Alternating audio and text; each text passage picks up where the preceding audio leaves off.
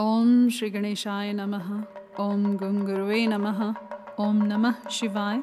शिवजी सदा सहाय। रुद्र संगीता पार्वती खंड, अध्याय पाँच।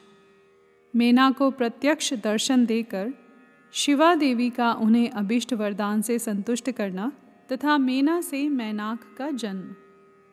नारद जी ने पूछा, पिताजी, जब देवी दुर्गा अंतर्धान हो गई और देवगण अपने अपने धाम को चले गए। उसके बाद क्या हुआ? ब्रह्मा जी ने कहा, मेरे पुत्रों में श्रेष्ठ विप्रवर नारद, जब विष्णु आदि देव समुदाय हिमालय और मेना को देवी की आराधना का उपदेश दे चले गए, तब गिरिराज हिमाचल और मेना दोनों दंपति ने बड़ी भारी तपस्या आरंभ की।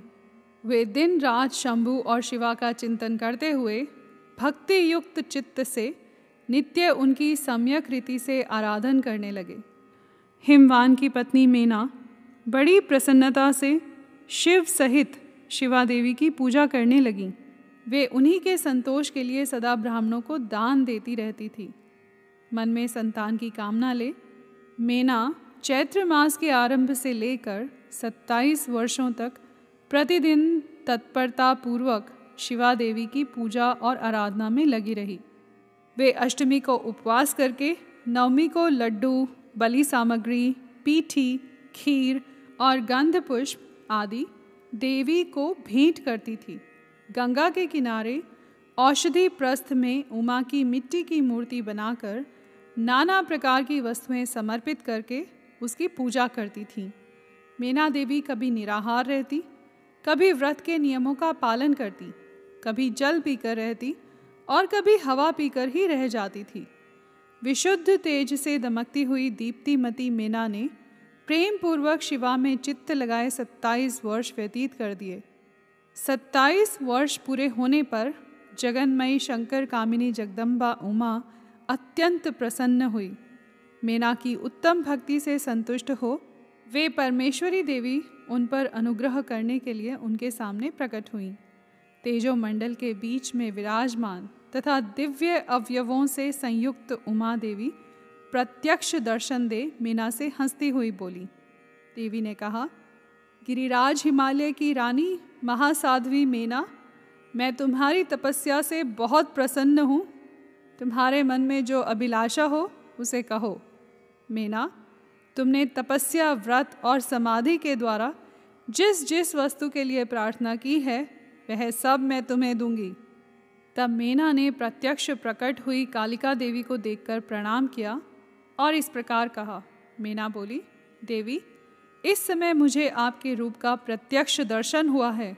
अतः मैं आपकी स्तुति करना चाहती हूँ। कालिके, इसके लिए आप प्रसन्न हों।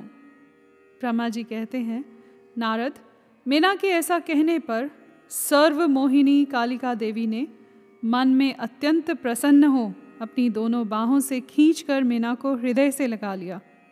इससे उन्हें तत्काल महाज्ञान की प्राप्ति हो गई। फिर तो मीना देवी प्रिय वचनों द्वारा भक्ति भाव से अपने सामने खड़ी हुई कालिका की स्तुति करने लगी। मीना बोली, जो महामाया जगत को धारण करने वाली चंडिका, लोकधारिणी तथा संपूर्ण मनोवांछित पदार्थों को देने वाली है, उन महादेवी को मैं प्रणाम करती हूँ। जो नित्य आनंद प्रदान करने वाली माया, योग निद्रा, जगजननी तथा सुंदर कमलों की माला से अलंकृत है, उन नित्य सिद्धा उमा देवी को मैं नमस्कार करती हूँ। जो सबकी माता मही, नित्य आनंदमयी, भक्तों के शोक का नाश करने वाली तथा कल्प पर्यंत नारियों एवं प्राणियों की बुद्धि रूपिणी है, उन देवी को मैं प्रणाम करती हूँ। आप यतियों के अज्ञान में बंधन के नाश की हेतु भूता ब्रह्म विद्या हैं। फिर मुझ जैसी नारियाँ आपके प्रभाव का क्या वर्णन कर सकती हैं? अथर्ववेद की जो हिंसा, यानी मारण आदि का प्रयोग है, वह आप ही हैं। देवी, आप मेरे अभीष्ट फल को सदा प्रदान कीजिए। भावहीन आकार रहित तथा अदृश्य, नित्यानित्य तन मात्राओं से आप ही पंचभूतों के समुदाय को संयुक्त करती हैं। आप ही उनकी शाश्वत शक्ति हैं। आपका स्वरूप नित्य है। आप समय समय पर योग युक्त एवं समर्थ नारी के रूप में प्रकट होती हैं। आप ही जगत की योनि और आधार शक्ति हैं। आप ही प्राकृत तत्वों से परे नित्या प्रकृति कही गई हैं। जिसके द्वारा ब्रह्म के स्वरूप को वश में किया जाता या जाना जाता है। वह नित्या विद्या आप ही हैं। मातः, आज मुझ पर प्रसन्न होइए। आप ही अग्नि के भीतर व्याप्त उग्र दाही का शक्ति हैं। आप ही सूर्य किरणों में स्थित प्रकाशिका शक्ति हैं। चंद्रमा में जो आह्लादिक शक्ति है, वह भी आप ही हैं। ऐसी आप चंडी देवी का मैं स्तवन और वंदन करती हूँ। आप स्त्रियों को बहुत प्रिय हैं। उधर्व रेता ब्रह्मचारियों की ध्येय भूता नित्य ब्रह्म शक्ति भी आप ही हैं। संपूर्ण जगत की वांछा तथा श्रीहरि की माया भी आप ही हैं, जो देवी इच्छा अनुसार रूप धारण करके सृष्टि, पालन और संहारमयी हो, उन कार्यों का संपादन करती हैं तथा ब्रह्मा, विष्णु एवं रुद्र के शरीर की भी हेतु भूता हैं, वे आप ही हैं। देवी, आज आप मुझ पर प्रसन्न हो, आपको पुनः मेरा नमस्कार है। ब्रह्मा जी कहते हैं, नारद मेना के इस प्रकार स्तुति करने पर दुर्गा कालिका ने पुनः उन मेना देवी से कहा, तुम अपना मनोवांछित वर मांग लो, हिमाचल प्रिय। तुम मुझे प्राणों के समान प्यारी हो। तुम्हारी जो इच्छा हो, वह मांगो। उसे मैं निश्चय ही तुम्हें दे दूँगी। तुम्हारे लिए मुझे कुछ भी अदेय नहीं है। महेश्वरी उमा का यह अमृत के समान मधुर वचन सुनकर हिमगिरी कामिनी मेना बहुत संतुष्ट हुई और इस प्रकार बोली शिवे, आपकी जय हो। जय हो। उत्कृष्ट ज्ञान वाली महेश्वरी जगदम्बिके, यदि मैं वर पाने के योग्य हूँ तो फिर आपसे श्रेष्ठ वर मांगती हूँ। जगदम्बे, पहले तो मुझे सौ पुत्र हों, उन सब की बड़ी आयु हो। वे बल पराक्रम से युक्त तथा रिद्धि सिद्धि से संपन्न हो। उन पुत्रों के पश्चात मेरी एक पुत्री हो, जो स्वरूप और गुणों से सुशोभित होने वाली हो। वह दोनों कुलों को आनंद देने वाली तथा तीनों लोकों में पूजित हो।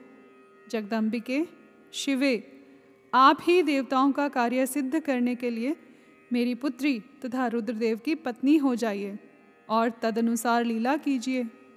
ब्रह्मा जी कहते हैं, नारद, मेनका की बात सुनकर प्रसन्न हृदया देवी उमा ने उनके मनोरथ को पूर्ण करने के लिए मुस्कुरा कर कहा। देवी बोली पहले तुम्हें सौ बलवान पुत्र प्राप्त होंगे। उनमें भी एक सबसे अधिक बलवान और प्रधान होगा, जो सबसे पहले उत्पन्न होगा। तुम्हारी भक्ति से संतुष्ट हो। मैं स्वयं तुम्हारे यहाँ पुत्री के रूप में अवतीर्ण होंगी और समस्त देवताओं से सेवित हो उनका कार्य सिद्ध करूँगी। ऐसा कहकर जगधात्री परमेश्वरी कालिका शिवा मेनका के देखते देखते वहीं अदृश्य हो गई। तात महेश्वरी से अभिष्ट वर पाकर मेनका को भी अपार हर्ष हुआ। उनका तपस्या जनित सारा कलेश नष्ट हो गया। मुने, फिर काल क्रम से मेना के गर्भ रहा और वह प्रतिदिन बढ़ने लगा। समयानुसार उसने एक उत्तम पुत्र को उत्पन्न किया, जिसका नाम मैनाक था। उसने समुद्र के साथ उत्तम मैत्री बांधी। वह अद्भुत पर्वत नागवधुओं के उपभोग का स्थल बना हुआ है। उसके समस्त अंग श्रेष्ठ हैं। हिमालय के सौ पुत्रों में वह सबसे श्रेष्ठ और महान बल पराक्रम से संपन्न है। अपने से या अपने बाद प्रकट हुए समस्त पर्वतों में एकमात्र मैनाक ही पर्वतराज के पद पर प्रतिष्ठित हैं। यहाँ पर अध्याय पाँच समाप्त हुआ। कर्पूर गौरम, करुणावतारम, संसार सारम भुजगेंद्रहारम सदा वसन्तं हृदयारविन्दे भवं भवानी सहितं नमामि